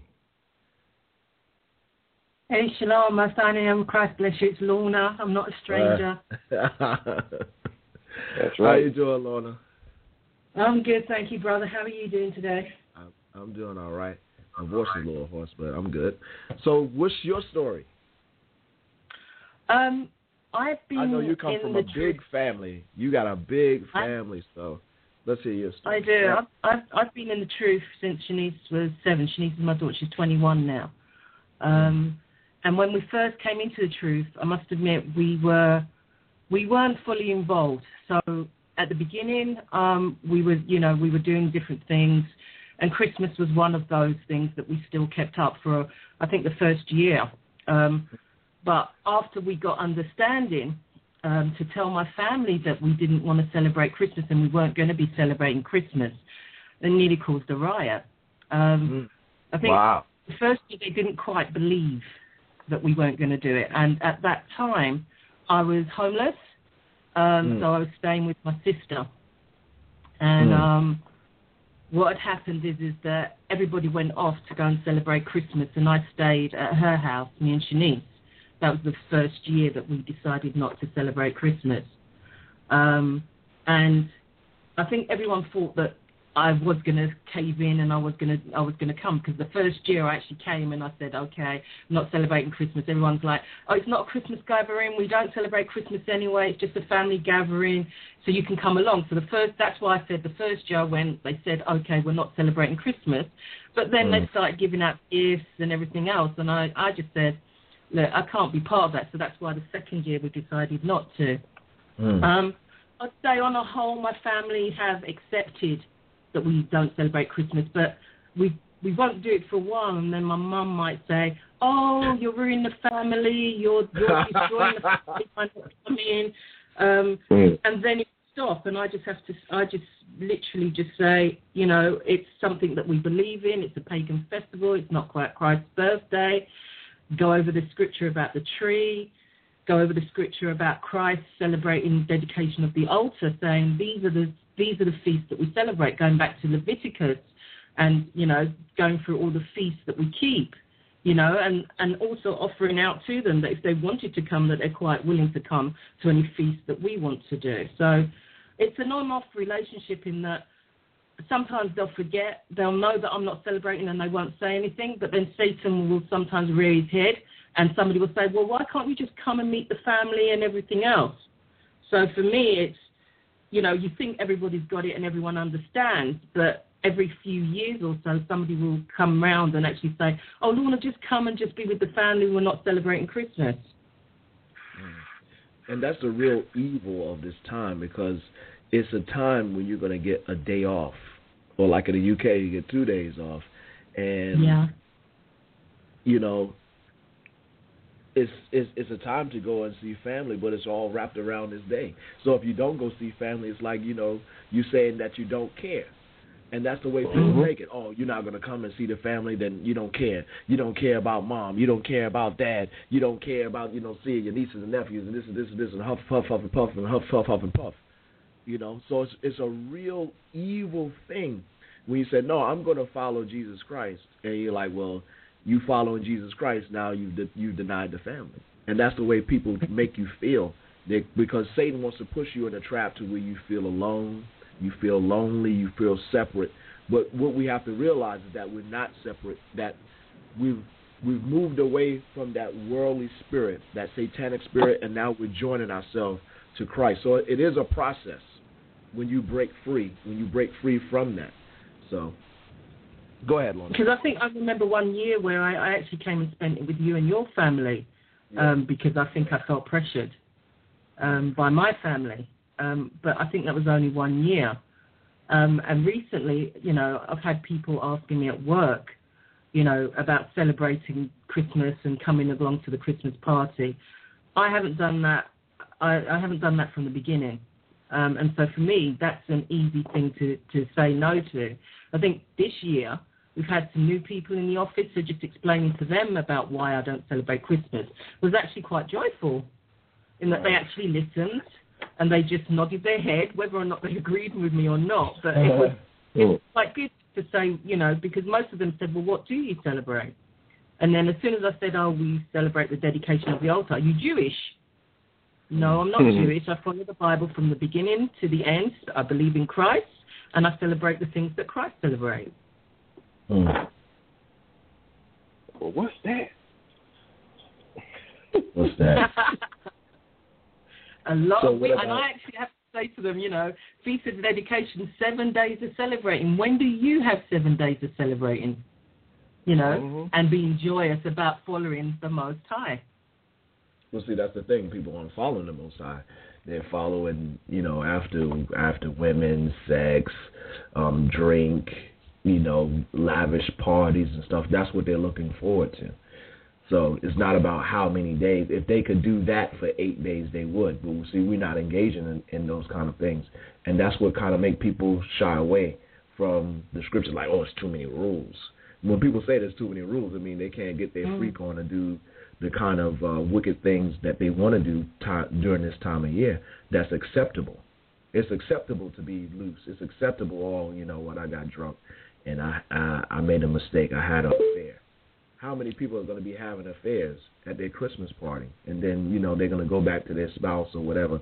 Some people not even going to know, but the people that get caught, you know, it's going to be more of an excuse for them to, to, to forgive it because of this time of year. So, yeah. So there you go. There you go. All right, well, we thank you for your call, Lorna, and we're going to play some more of this documentary until we get some more people that's gonna call in and that they're gonna tell their story. And I'm gonna play some. I'm gonna play some more of this clip, and then actually, you know what? Um, I want to hear your story, Abadjah. Well, let's play some more. My story. Yeah, your story. Okay, let's do all my story. Name Christ bless you. All right, sorry, sorry, Christ bless you. All right, my Christ bless. Aurelian had made it official, setting aside a seven-day period from December the seventeenth through the twenty-fourth, culminating in an exchange of gifts on December the twenty-fifth to celebrate the birth of the sun god. This Roman orgy to end all orgies later became known as Saturnalia, in honor of the god Saturn, the god of excess. Roman soldiers invading Britain brought with them their pagan orgiastic traditions. Upon taking root in England, Saturnalia became known as the Festival of Fools, reigned over by the Lord of Misrule. By the fourth century, the influential government-sanctioned Church of Rome, unable to outlaw the growing number of pagan practices, chose instead to adopt them into their so-called official Christianity. The Church believed this would attract more pagans to their fold. Up until this time, the birthday of Jesus Christ, the Jewish Messiah, had not been celebrated at all. Ignoring scriptures, however, indicating that the birth probably did not occur during the winter, the Church nevertheless confused biblical history and made Jesus' birthday coincide with the pagan god Mithra. The birth date of the sun god had now become the birth date of the Son of God. It was hoped that the pagan celebrations of Saturnalia would merge into this new legally sanctioned form of Christianity. The Church's practice of changing the dates of Christian events to coincide with pagan festivals continued, and by the seventh century, Pope Gregory the First had ordered Augustine of Canterbury to incorporate any and all pagan practices and customs into the expanding Roman Catholic Church. So you see, the original Christians, they never celebrated Christmas. It was a pagan celebration from the day, the different festivals and things that go along, and that's you can't find that in the Bible. So people say, "Oh, well, we're gonna cho- we're just gonna choose this day, and we're gonna celebrate the Lord's birth." It's a lie. Stop it. Hmm. It's nothing to do with Jesus Christ. Nothing. They took this and said, "You know what? If we can't beat them, join them." That's what they did. But the, the scriptures tell us that what we're not supposed to have no fellowship with the works of darkness. We can't come into agreement with Satan. You're going to agree, okay, let's let, we're going to let some Satanism in to let so other people won't be ostracized. If you're a pagan and you keeping pagan principles and practices, I'm not dealing with that in any form or fashion. I'm not coming to your ceremony, and don't come to mine bringing that foolishness and madness. That's it. Well, you know, we're going to bring the Yule log. We won't bring a Yule log, but we'll bring a Yule cake. No, no. That's what they got over here, Abadjah. They're not burning Yule logs, but they have Yule cakes. What's the difference? It's still to well, the God Yule, right? Ain't. Mm. We're gonna have a Yule cake. We're not we're not gonna sacrifice nobody. We're not gonna have this big log and burn it, but we're just gonna have a Yule cake. During the Middle Ages, the debased Mardi Gras atmosphere of what was now known as Christ's Mass had reached a fevered pitch. Common practices included open sex in the streets, rioting, murder, and a number of pagan druidic Halloween rituals. This blood-drenched celebration got so out of hand that by sixteen fifty-two, following the execution of King Charles the First, Christ's Mass was finally outlawed in England. A religious reform movement began sweeping the country, led by Puritan Oliver Cromwell. The Puritans took the biblical mandate seriously, which commanded that Christianity remain pure and separate from paganism. Despite their noble efforts, the celebration simply went so, underground. So this is his, this is history. This is historical fact. We're in whole countries, okay, in the U K, they knew it was pagan. And they said, you know what? Uh. There were some people that was in power. They said, this thing is outlawed because it has nothing to do with the scriptures. We have to stay separate from paganism. We got people saying, it's okay, it's okay, it's okay, it's okay. No, it's it's historical fact where people said, no, this thing is pagan, and they outlawed it. They outlawed It's on the books. It's on the law books here in the U K. But people still, they, you know, they'll try to say, well, it's about Jesus. No, it's not. It has nothing to do with Jesus. And I think people find that hard. I mean, how many pastors do you know is going to be teaching about Christmas during this season? How many evangelists do you know going to be teaching about Christmas during this season? And that lets you know how many. I'm, I'm going to go something. It's going to be a whole heap of them teaching about some Christmas on this time here in the year. It's going to be a whole mess of them. They're going to be teaching about criminal. Criminal. Watch what I say there, boy. Watch, watch now. Yeah. Yeah, it's going to be a whole mess of them teaching about ain't nothing wrong with wrong with Christmas. Ain't nothing wrong. I remember that the the the top T V the top T V broadcaster in the U K over here is who? Do you know? Over there? Yeah. Um, I'm thinking like uh, you talking about like the, the channel or individual? Yeah, the channel. Or, uh, yeah, channel. Oh, I think like the B B C or something like that. There you go. See, you're in America. You know, B B C. A. Brown, B B C. On the B B C, you know, on the B B C, they had a whole T V show, an hour-long T V show justifying the Christmas tree. Mm. They had an hour show justifying that it was nothing wrong for you taking a Christmas tree and decking it with silver and gold and put it in your house. Holy cow. And I was like, whoa, man. I was like, the word is going out. The word is hidden, boy, because that's a, that's that's a serious thing. The B B C, national T V, you know, the British Broadcasting Company, for them to come out and put on an hour-long show. Let's get Jeremiah ten.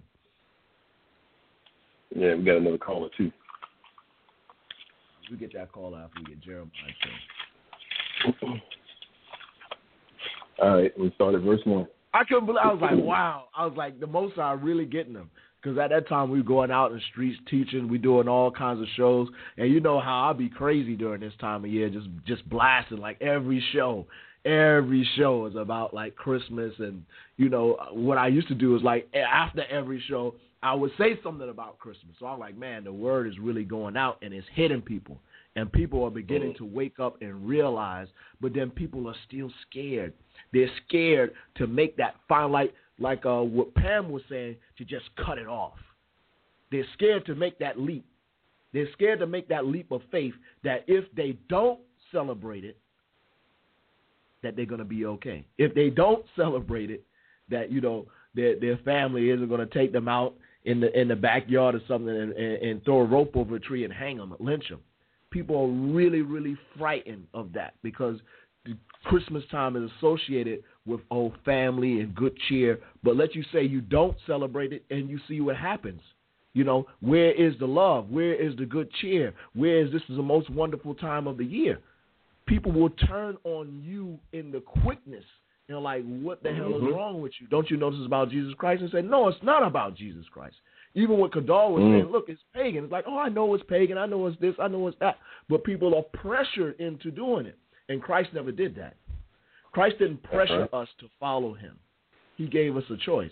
So why are you being pressured into follow this? It's satanic. That's why. So read Jeremiah ten. Jeremiah ten and one. Mm. Hear ye the word which the Lord speaketh unto you, O house of Israel. So who's speaking? The Lord is speaking to Israel. Is Jeremiah speaking? Jeremiah is just a messenger, a prophet. Is Abadjah speaking? No, I'm reading the scripture. Is Godawan speaking?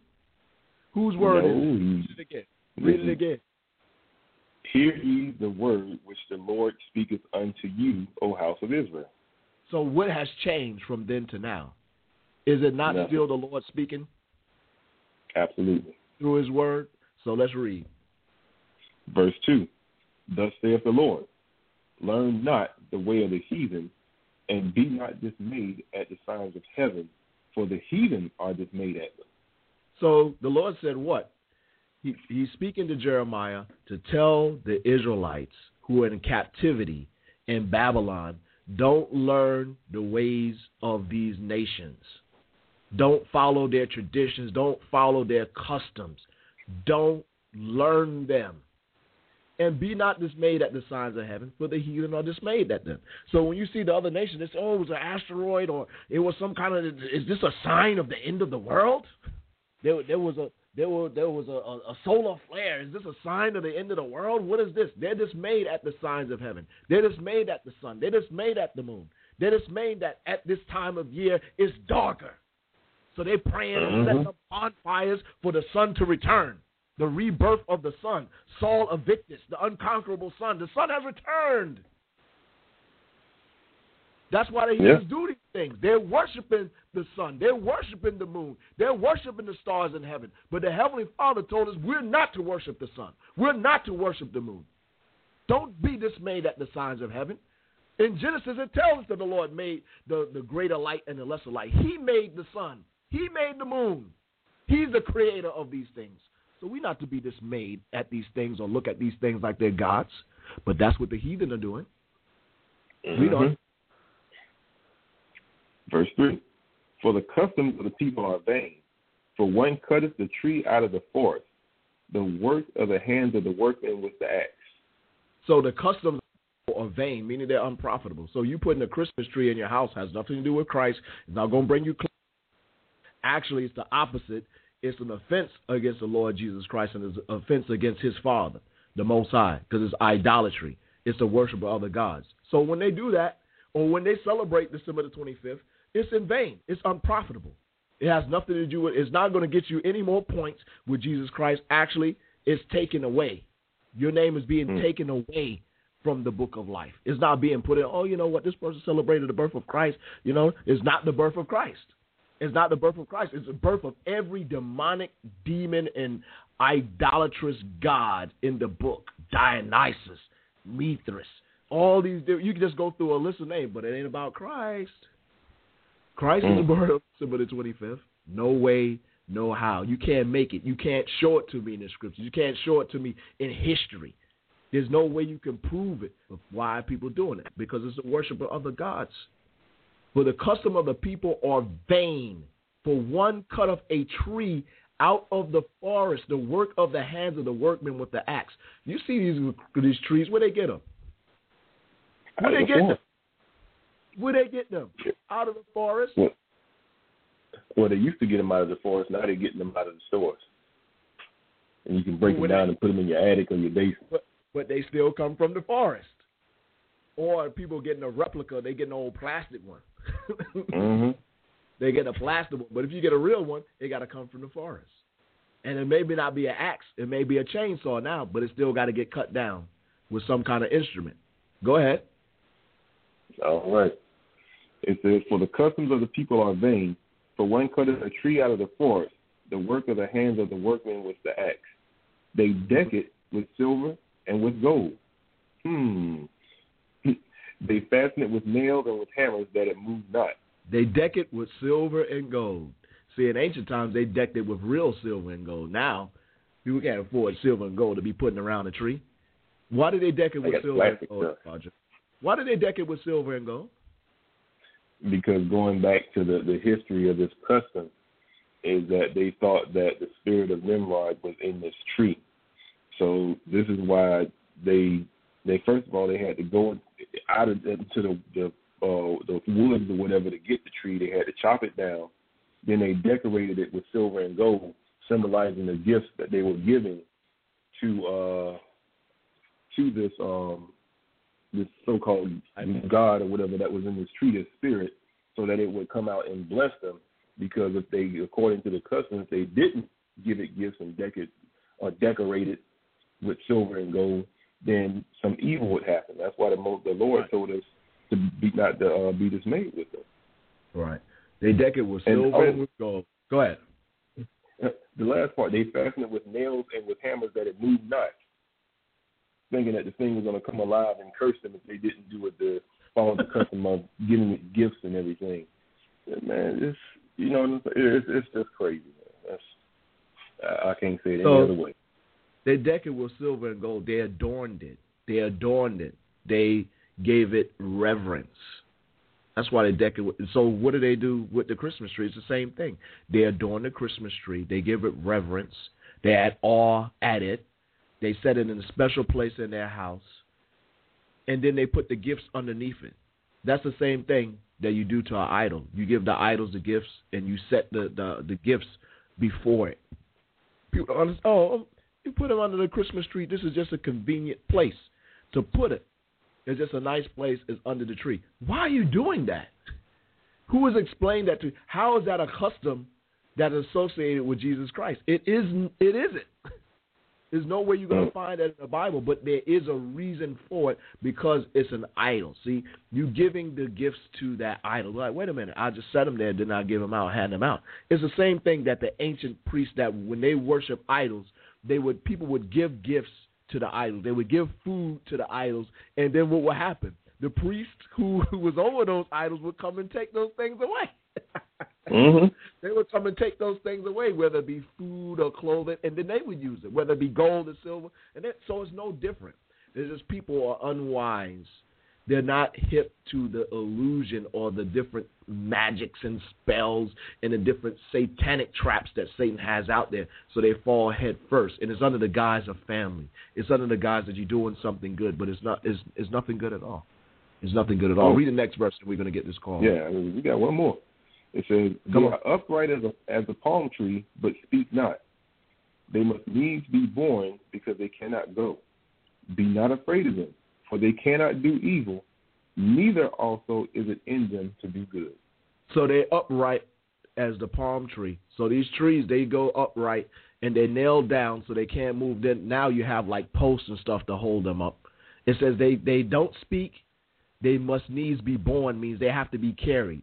So the tree can't get into your house. You have to carry it into your house. It can't move by itself because they cannot go. Be not afraid of them. So you explain that part, Abadjah, because people believe that there was a spirit that was in this tree. That was a custom of the Babylonians. That's the custom that they did. They believed Nimrod was in there, and if they didn't adorn it and give it gifts, that well, some evil was going to befall them. So Jeremiah, the prophet of God, was explaining, look, nothing's bad going to happen to you. Don't don't don't deal with this at all. So the message, same message is going out now, where people are afraid. They're not afraid of the tree. They're afraid of people. They're afraid of family. That if they don't celebrate this day, that some evil will befall them. People are afraid that look, if they don't if they don't get a Christmas tree, that their children aren't going to feel loved. If they don't get a Christmas tree, that somehow, some way, they're not honoring Christ. Don't be afraid of this because it's not celebrating Christ. It has nothing to do with Christ, your, the Christmas tree, decadent with silver and gold. And for many people, it's not even that. It's a lust. They lust after it. It's something that they want to do. But that you, people have to make a decision whether they're going to do what they want to do or they're going to follow the Lord and Savior Jesus Christ. For us to follow the Lord and Savior Jesus Christ, we have to deny ourselves. Because I know a lot of people, they love Christmas. They love the tree. They love everything that come with it. They love everything that come with it. But if you're going to serve the Lord and Savior Jesus Christ, we're going to have to deny ourselves. So we got another caller waiting on the line. Let's get to this caller, Abadjah. All righty. All right, sis. You're on the line. Hey, how are you guys? Well, thank Christ bless you. This is Erline. All right, hey, all right Erline. Um, I have to apologize. I'm a little congested, um, so my voice uh, is a little bit weird. Well, uh, I wanted to share my uh, experience dealing with um, me not dealing with Christmas. Um, I grew up in um, a very Catholic family. I went to Catholic school um, when I was young, like, mm. you know, my elementary school. and... Um, I grew up with the Christmas, the Christmas tree in the house. Uh, my mother was really adamant about it. They had the whole, you know, um, running around with the kids. And um, when I brought to her um, the information that I wasn't celebrated anymore, she was really, like, in shock. Like, why are you doing this? It's like, why are you doing this to me? Mm. Pretty much. Wow.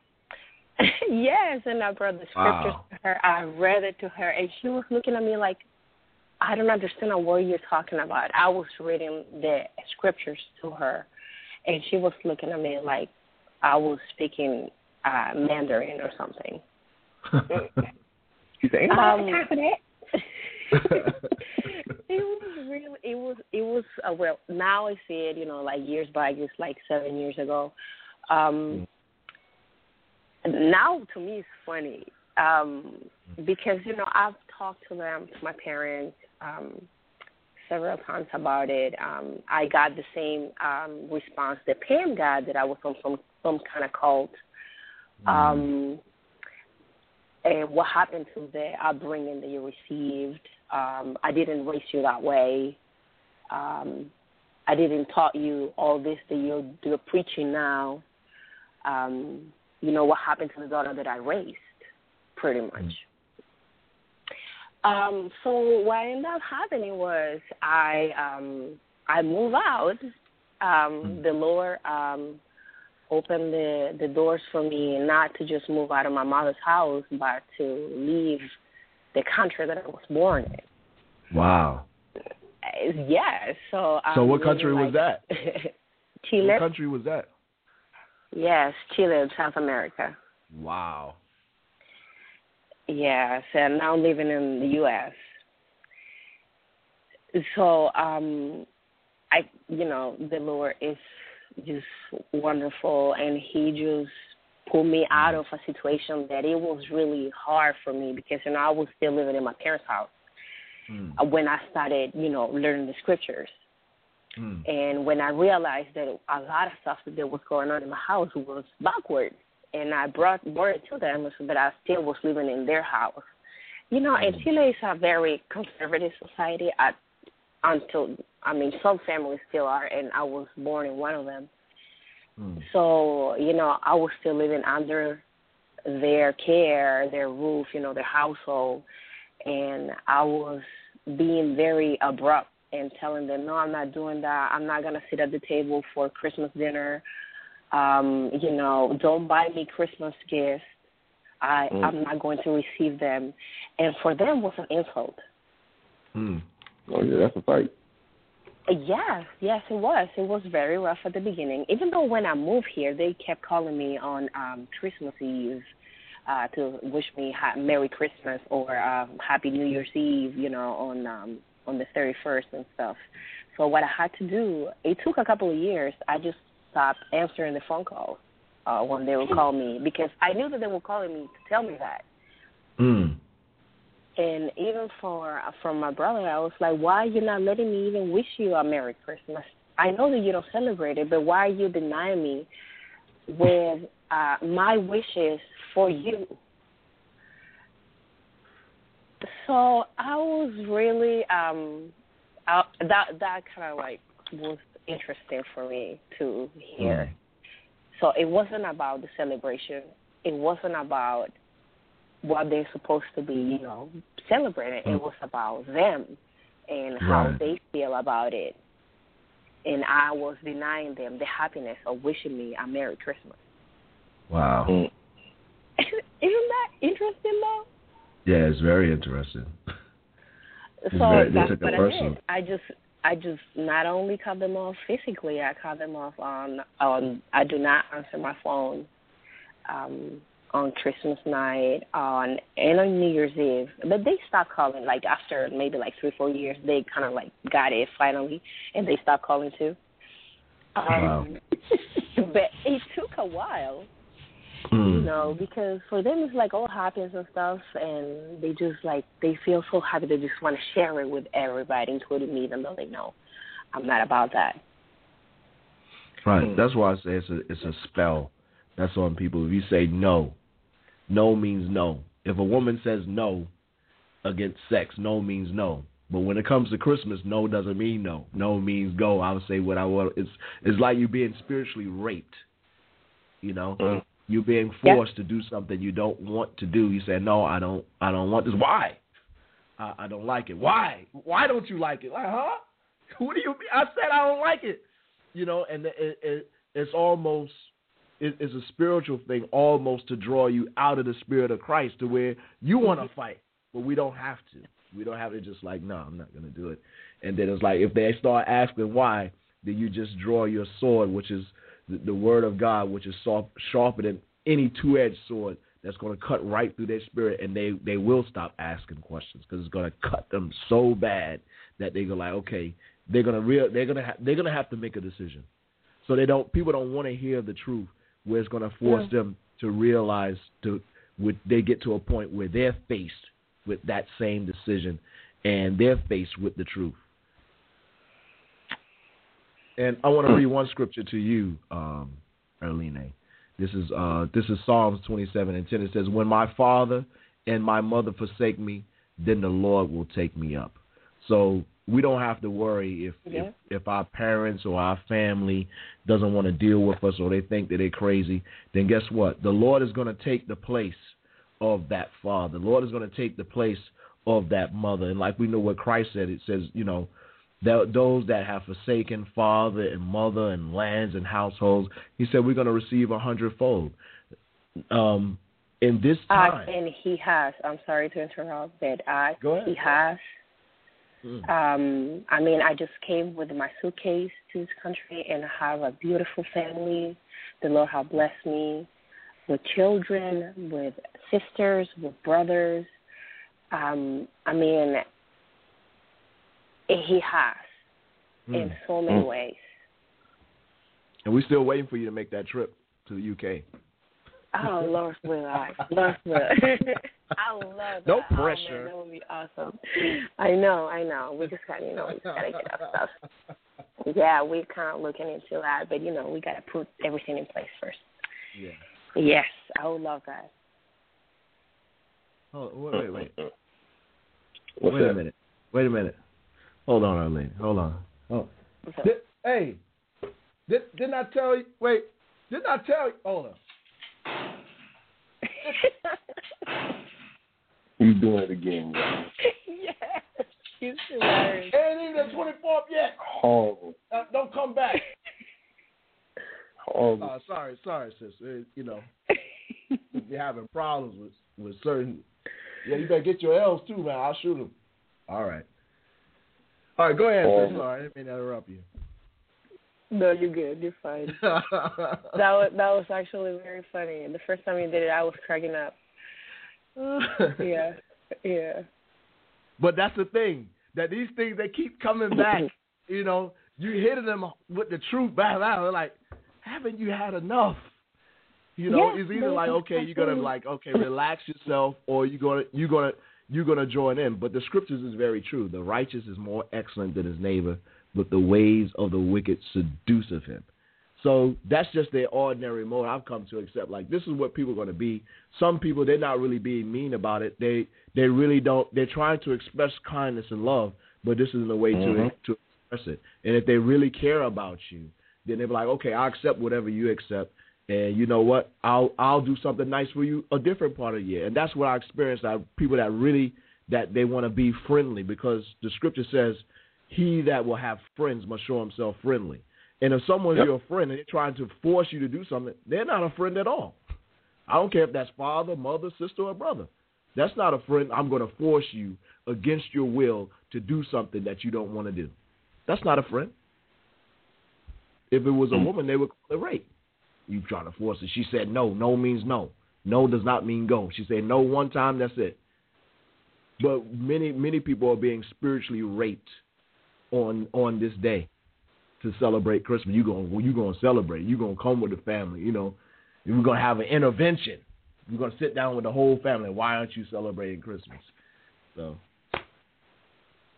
all right, sister, well, we thank and appreciate you for um, for giving your testimony. All the way oh, from God. Chile. I know. I'll praise the Lord. All right. So, Shalom, guys. Shalom. All righty. Shalom. So that, now now we want to get to the brother Abadjah. Abadjah oh, wow. is the executive producer for Kings and Priests. The brother also has his own show, Friday Repentance is the Key, on Friday nights at seven p.m. Be sure to tune into that. What has been your experience, brother Abadjah? Well, it's it's crazy because um, my my parents sent me to.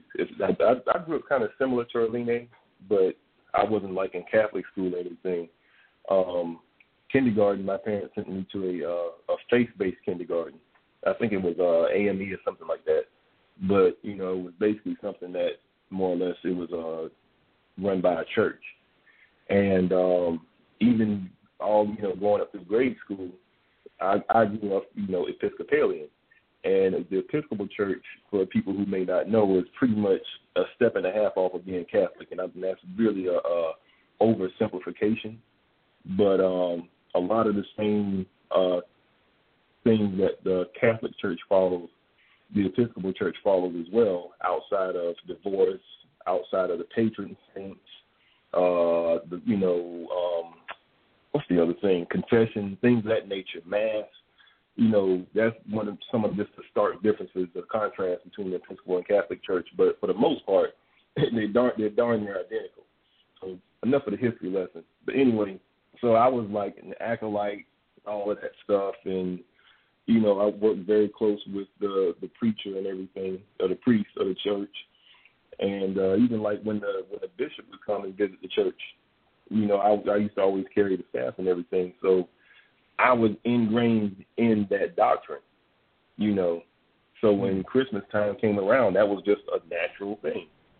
And the, the funny thing about it, my, my parents are pretty much, you know, I call them the, the, the status quo, where my father didn't really, for all, like for lack of a better phrase, and y'all excuse my my uh, my French because it may offend some people, he didn't give a damn about it. You know, he mm. just went along to get along, mm. you know. He really didn't. He, re- he really didn't care about, you know, holidays and things like that. But my mother, she was into it a lot.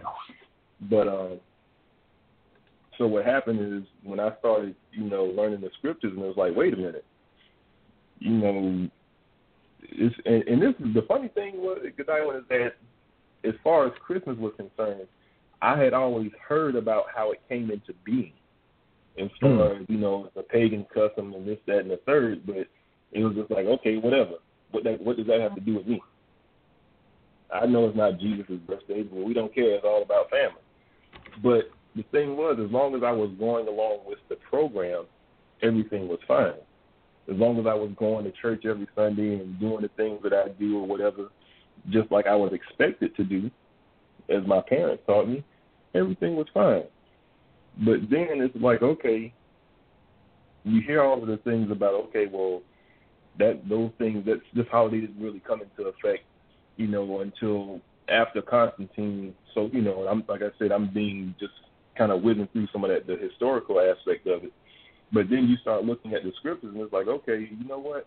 Let me actually pick this book up and read it and see what in the hell it's saying.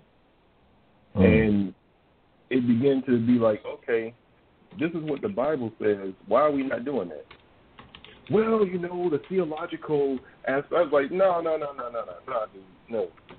I'm not mm. dealing with theology. I'm talking about this is what this book says that we're supposed to be following, and we got another book that we're going by that's supposed to be based on that, but it's got a whole bunch of other stuff in it. Mm. So when I when I began to ask questions and to reference the scriptures mm. as far as, you know, why we are not doing certain things and why do we observe certain customs, oh, it started to turn kind of ugly. Because now mm. you get the whole familiar saying, oh, you're in a cult. Uh, oh, you're just going through a phase. And it got to a point where, and it was funny because I kind of had a, a unique experience. When I, when I said I wasn't celebrating Christmas, my dad was like, fine. I, I never cared about it anyway. Right. You know, my, my mother, my mother kept pressing the issue, you know, but she never really like tried to force it. It was kind of like, well, I'm just gonna keep asking. I, if that's what you choose to do, that's fine, but I'm gonna keep, keep asking. And probably after about maybe a few, maybe three years or so after I moved out of the house, that's when it kind of, you know, it, it sunk in. You know, mm. and, and my my family, we really have never been one of those festive families like, okay, it's Halloween time, we got to put up the Halloween decorations. It's Thanksgiving mm. time, we got to put up the Thanksgiving decorations, but we always did something on Christmas. But, mm. you know, it, it was kind of crazy. But after a while, my parents, well, my mom, I can't even say my parents. My, my mom didn't expect me to, you know, come for Christmas or any of the other so-called holidays. Mm. And it basically just kind of just died out.